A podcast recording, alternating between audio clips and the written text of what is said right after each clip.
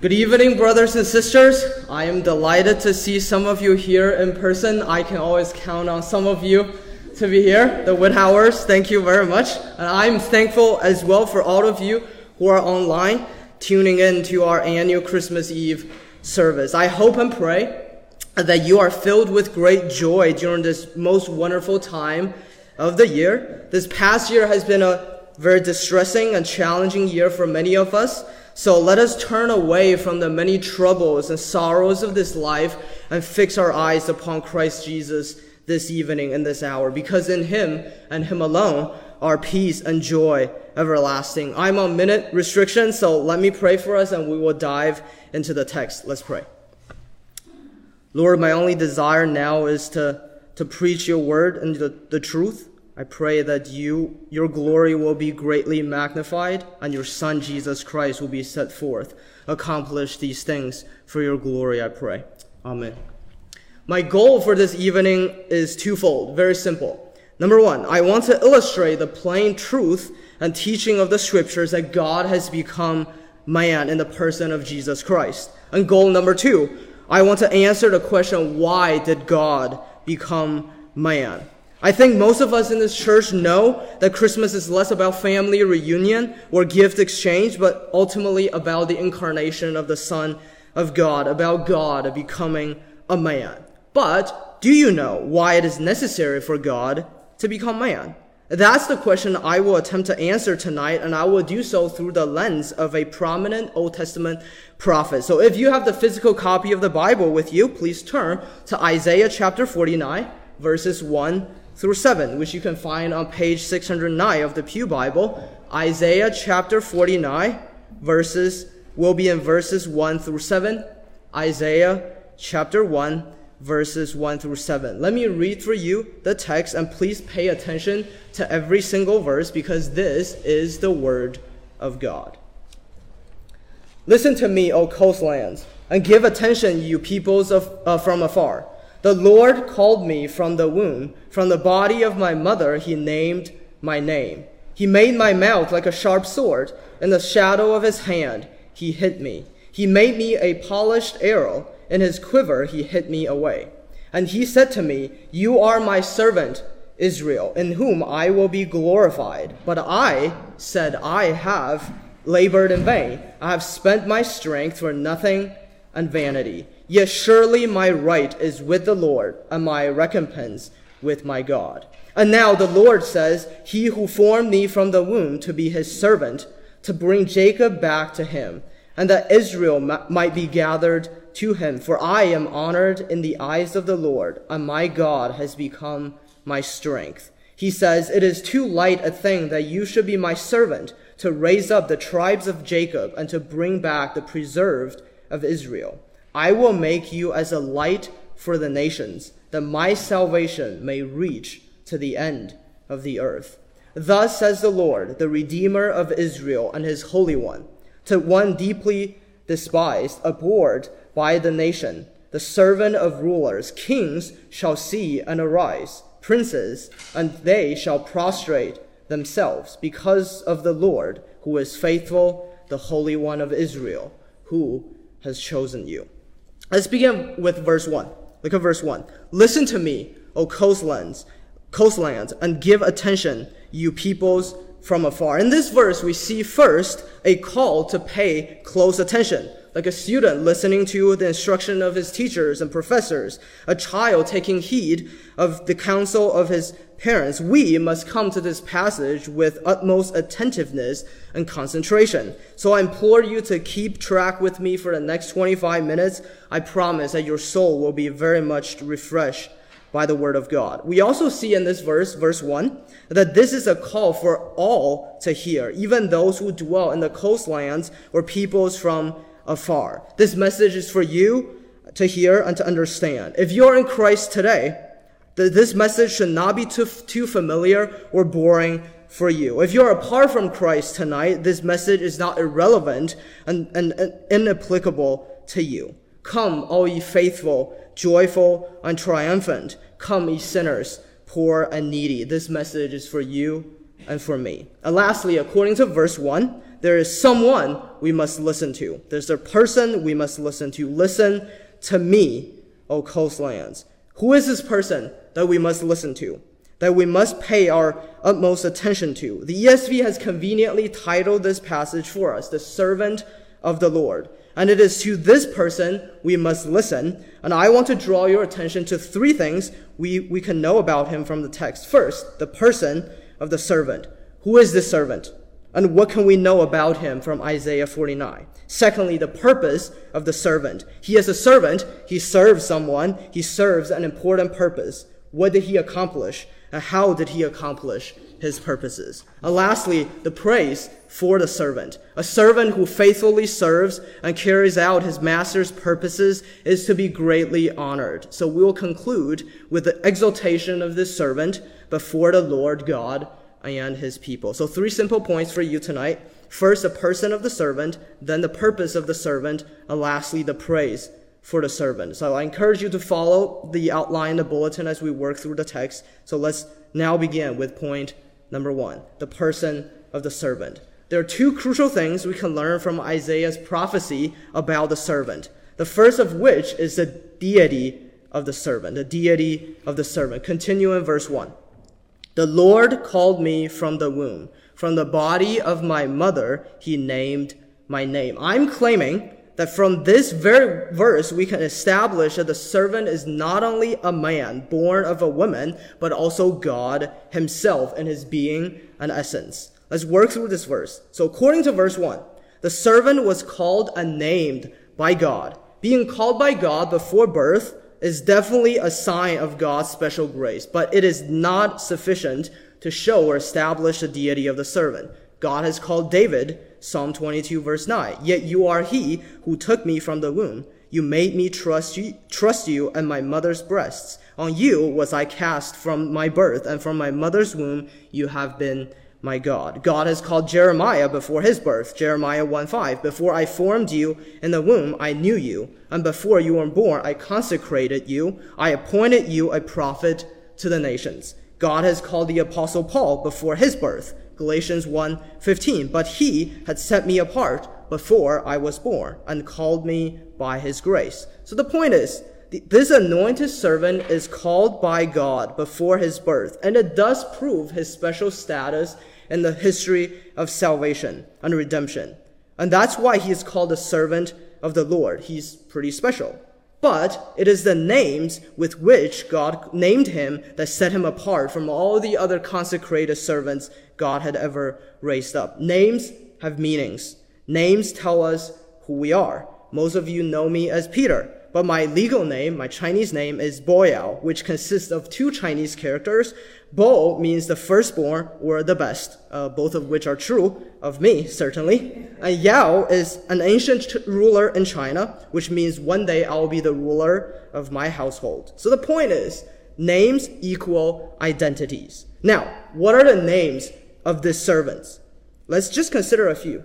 First, the servant's name is Jesus. Luke 131 the angel Gabriel appeared to Mary, saying, And behold, you will conceive in your, in your womb and bear a son, and you shall call his name Jesus. And again, Matthew 121, an angel of the Lord appeared to Joseph in a dream, saying, She, referring to Mary, she will bear a son, and you shall call his name Jesus, for he will save his people from their sins. And I argue from this verse, Matthew 121, that contains the most plain and clear proof of the deity of Christ. The name Jesus or uh, Jesus comes from the Hebrew name Joshua or Yehoshua, uh, which simply means Yahweh is salvation or Yahweh saves. But verse 21, Matthew 1 21, he, referring to the child conceived in Mary's womb, he will save his people from their sins. The entire Old Testament builds up this expectation that God will be the savior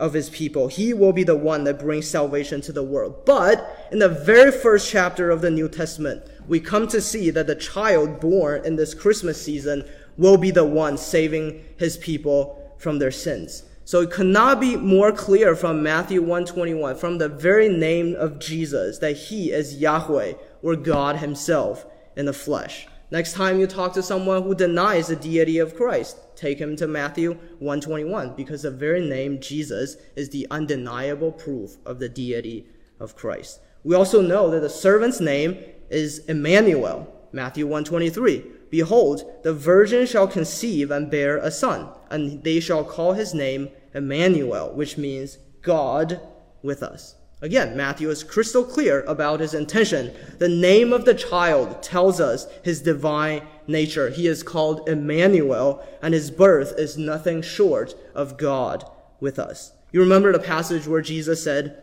in John 2 19, Destroy this temple, the temple in Jerusalem, and in three days I'll raise it up. And then verse 21, he was speaking about the temple of his body. Now, the temple of the Old Testament is a religious center of Israel. It is also the, the place for sacrifice.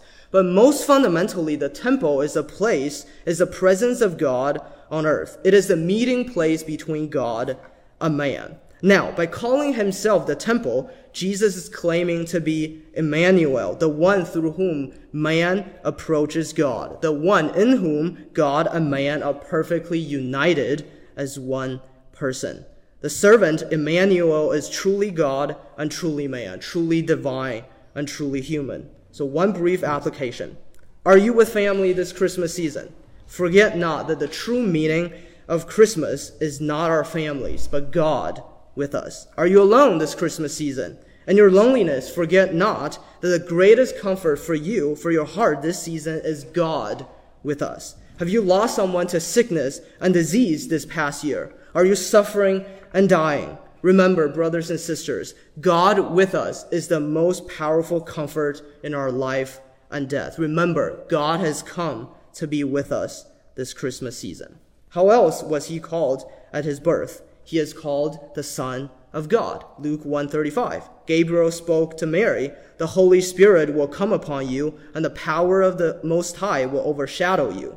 Therefore, the child to be born will be called Holy, the Son of God. This is no Son of God like angels are the sons of God. This is a divine, natural, and eternal Son of God who is now conceived or taking upon human flesh by the Holy Spirit and the power of the Most High. This is the Son of God who, according to Hebrews 1 2, is the radiance of the glory of God and the exact imprint of his nature. This is the Son of God, of whom John writes, We are in him who is true, and his Son, Jesus Christ. He is true God and eternal life. This is the Son of God, who is equal with the Father and united as one with him. The servant who is called by the name of the Son of God is himself the image of the invisible God, in whom the fullness of deity dwells. And that is the first thing we know about the servant, God's anointed one, from Isaiah chapter 49.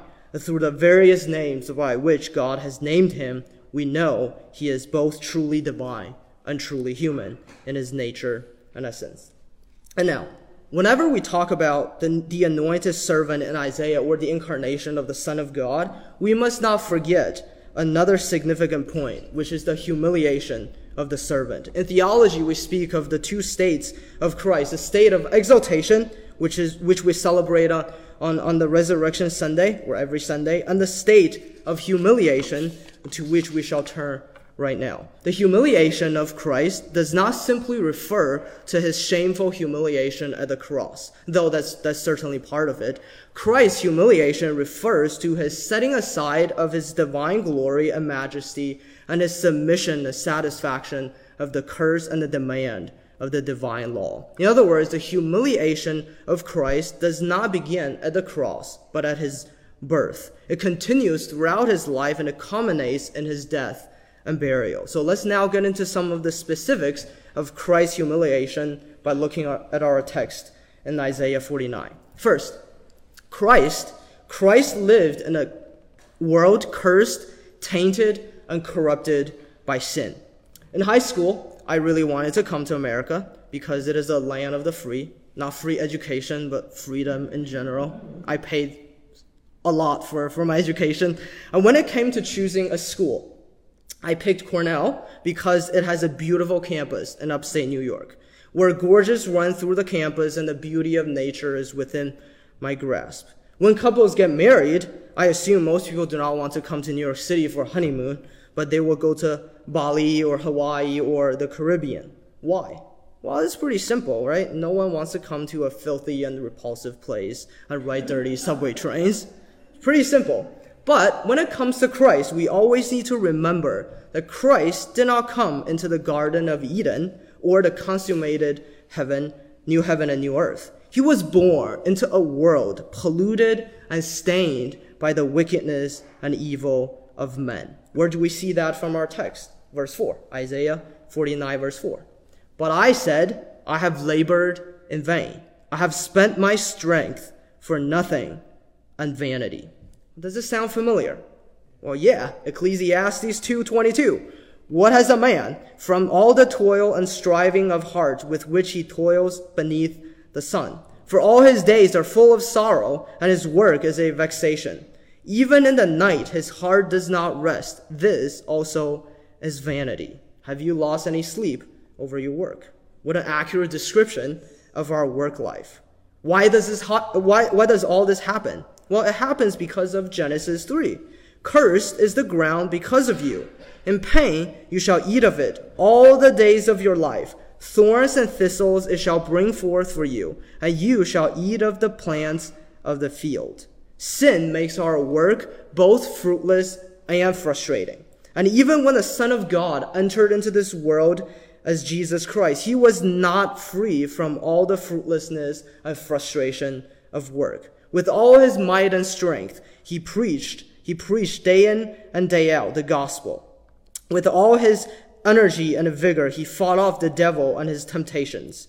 With, with all his care and kindness, he instructed and trained his disciples. And what was the result of his ministry? The Pharisees accused him of being demon possessed. The crowd eventually deserted and abandoned him. And the disciples he trained up ran for their own lives at his arrest. When Christ Jesus came into this world, he came into our suffering. He experienced our temptations and he partook in our weakness and frailty.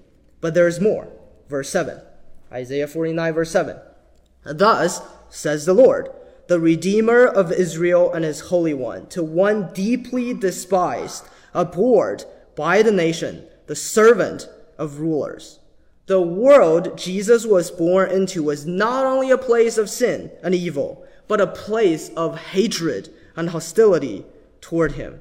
He was hated by the Jews. He came to his own, and his own people did not receive him. He was mocked by the Romans, and Herod, with his soldiers, treated him with contempt and mocked him. He was rejected by the Gentiles in the country of Gadarenes, where many Gentiles lived. After Jesus healed a demon possessed man, all the city came out to meet Jesus. And when they saw him, what did they do? They begged him to leave their region. In fact, Jesus was so hated and abhorred by the world that they unanimously, with one voice and one heart, voted to crucify him on the cross. So that from his birth to his death, from the first moment of his life to the last on the cross, Jesus' entire life is marked uniformly by emptiness and humiliation. Now, the natural question is, if the servant is, is the omnipotent and almighty God himself, if he has all the power and authority in heaven and earth, why, why does he so willingly and gladly live in a world ruined by the curse of the fall and populated by hateful sinners? If he is so loved, he is so praised and worshipped in heaven, why? Why coming to this world that hates him? Point number two, the purpose of the servant. He has a purpose. Every job requires us to fulfill certain responsibilities, right? The job of the anointed servant of God, the Messiah in Isaiah 49, is no exception. When the servant was in the world, he accomplished many things, but we're going to focus on, on two purposes found in Isaiah 49, our text. First, purpose number one, he came to glorify God. He came to glorify God. We have been, uh, we have been identify, identifying the servant in Isaiah 49 as Jesus, the Son of God, the Emmanuel. But look at verse 3.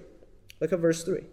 And he said to me, You are my servant, Israel, in whom I will be glorified. Why is the servant called Israel? Aren't we talking about Jesus? Well, the answer is found in the mission or the purpose of the nation of Israel in the Old Testament. Out of his sovereign love and compassion, God chose Israel as his people for the specific purpose of glorify, glorifying himself. He got glory over Pharaoh through the deliverance of Israel from Egypt. He built the temple in the midst of Israel where his glory may dwell on earth. He commanded the nation of Israel to obey God's majesty and splendor through them. Psalm 22, 23. Uh, you who fear the Lord, praise him. All you offspring of Jacob, glorify him and stand in awe of him. All you, you offspring of Israel. So Israel's mission is to glorify God in the Old Testament. In fact, that's not just God's mandate to ancient Israel. It is God's mandate upon all of us. Remember, what is the chief end of man? Well, man's chief end is to glorify God and enjoy him forever. Jonathan Edwards wrote a famous treatise called The End of, for which God created the world, the end, of, the end for which God created the world, in which he said that the, the design of the Spirit of God is not to represent God's ultimate end as manifold, but as one. For it appears that all that is ever spoken of in the scripture as an ultimate end of God's works is included in this one phrase, the glory of God. The apostle Paul puts it this way. So whether you eat or drink or whatever you do, do all to the glory of God. And the apostle Peter puts it this way.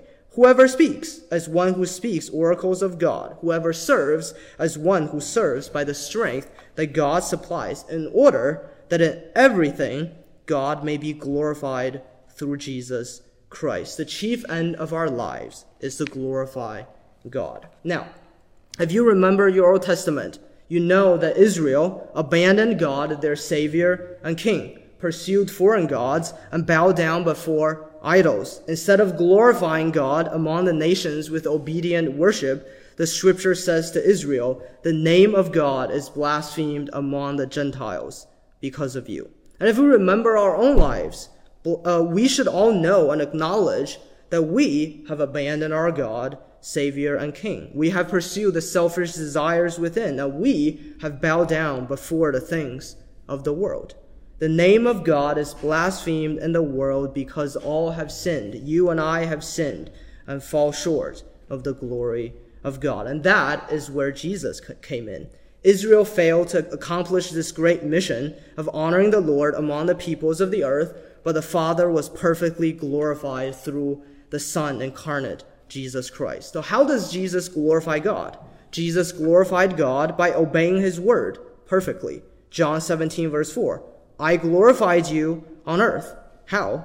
Having accomplished the work that you gave me to do. Nothing brings God more glory than holiness and obedience. And that's exactly what Jesus did.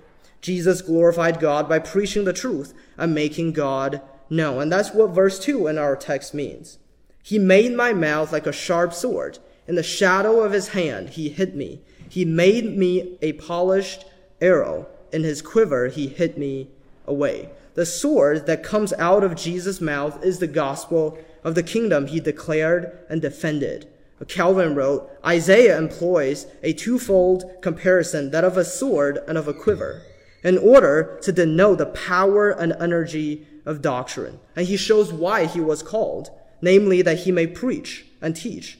Christ hath therefore been appointed by the Father not to rule by the force of arms, to make himself an object of terror to his people, but by, but his whole authority consists in doctrine, in the preaching of which he wishes to be sought and acknowledged, for nowhere else will he be found. Using Jesus' own word in John 18, 37, for this purpose I was born, and for this purpose I have come into the world to bear witness to the truth. Jesus glorified God by witnessing and preaching the truth. And Jesus glorified God by dying on the cross for our failures to glorify God. After Judas left uh, to betray Christ in, in John 13 30, Jesus immediately said in John 13 31, Now is the Son of Man glorified, and God is glorified in him. Jesus' death is the final act to glorify God, which leads us to the servant's second purpose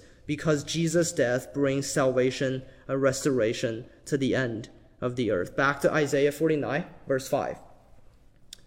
He who formed me from the womb to be his servant, to bring Jacob back to him, and that Israel might be gathered to him. Verse 6 It is too light a thing that you should be my servant to raise up the tribes of Jacob and to bring back the preserved of Israel. I will make you as a light for the nations, that my salvation may reach the end of the earth. Israel needed to be brought back because it has gone astray into idolatry and immoralities. You and I needed to be brought back and restored to God because we have likewise wandered away from the God of life and light. None of us were born with knowledge and faith in God. All of our hearts are naturally filled with all kinds of sinful inclinations. Listen to Jesus.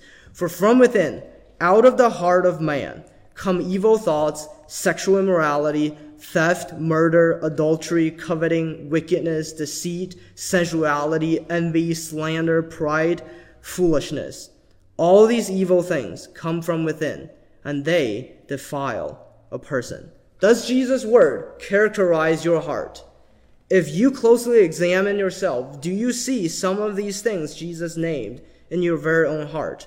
If so, then you need to be rescued immediately because the wrath of God is revealed from heaven against all ungodliness and unrighteousness of men, who by their unrighteousness suppress the truth. Because God is good and holy, who tolerates no sin, nor condones any iniquities, his anger is soon to come to consume unrepentant and apathetic sinners. And that is where Jesus comes in. He glorifies God through his death. He magnified God's steadfast love and tender mercy toward poor and miserable sinners by taking our place on the cross, enduring the wrath of God due to our sinful rebellion, and suffering the capital punishment we rightly deserve. And this is precisely why the eternal and divine servant and Son of God needed a body. He needed a body so that it may be, it may experience the curse of sin. He needed a body so that he may bear our sins on the cross and absorb all the wrath of God against us. He needed a body so that he may taste death for all and atone for all our wrongdoings and sins and rebellions against God, and that we may find new life in his death. He needed a body so that salvation of God from God will advance and reach to the end of the earth. He needed a body because he must accomplish for man what he cannot accomplish as just God. Now listen to Martyn Lloyd-Jones. The Son of God became man that the children of men may become children of God. God has made us his children, sons and daughters for his glory, prodigal sons and daughters. We have all gone too far from home, from the God to whom we rightly belong. Let's return to our Heavenly Father with repentance and faith through Jesus Christ our Lord. 1 Peter 2:25 For you were straying like sheep, but have now returned to the shepherd and overseer of your soul. Let's now briefly consider and conclude with the last point. Point number 3. The praise for the servant. As we have established above, before, God will repay evildoers and unbelievers for their sins. In the same way, God will reward those who faithfully serve him and glorify his name. The same way, God will do that work to the servant here in our text in Isaiah 49, 1 through 7. Let's briefly consider how the servant will be praised. So, number one, the praise of the servant shall come from God himself. The servant knows very well that his Lord and God will honor and glorify him greatly. Verse 4. Look at verse 4. Surely my right is with the Lord, and my recompense with my God. And verse 6 I am honored in the eyes of the Lord, and my God has become my strength. How does the Lord honor his holy servant Jesus Christ, the Son of God, the Son of God incarnate?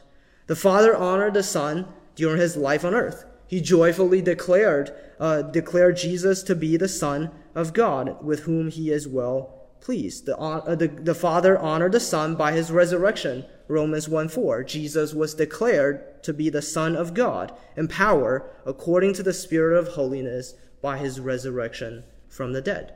The Father honored the Son by his ascension. Before going to the cross, Jesus earnestly pleaded with the Father I glorified you on earth, having accomplished the work that you gave me to do. And now, Father, glorify me in your presence with the glory that I had with you before the world existed. And that is exactly what the Father did for the Son. He raised him from the dead I seated him at the right hand at his right hand in the heavenly places, far above all rule and authority and power and dominion, and above every name that is named, not only in this age, but also in the one to come.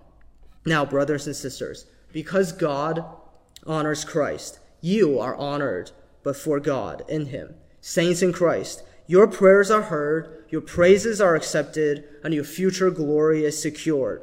All of this is because the God man is now seated at the right hand of God, and he is greatly honored and exalted. So, in your lowly and mean estate, remember the high station to which God will soon raise you for all eternity. Number two, the praise of the servant shall come from his people.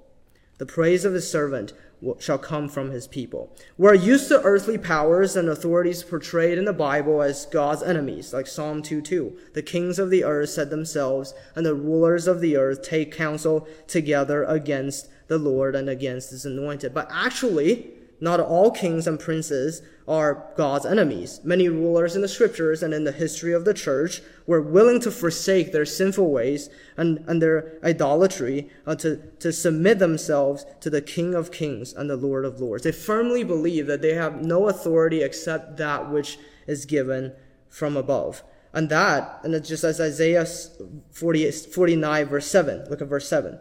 Like verse 7 says, these kings and princes will praise and prostrate before God's holy servant Jesus as his people. Revelation 21 24, speaking of the new heaven and new earth, by his light will the nations walk, and the kings of the earth will bring their glory into it. In other words, all the people of God, rich or poor, mighty or weak, from the least to the greatest, will sound their praise and raise the song of worship to Jesus Christ. In the life to come, we'll have a very simple occupation forever, for eternity, in the presence of God. We will marvel at the great mystery of the incarnation, the crucifixion, and the resurrection. We will adore and admire the God man, Jesus Christ, and we will honor and bless him forever. What we have here tonight will happen forever in eternity.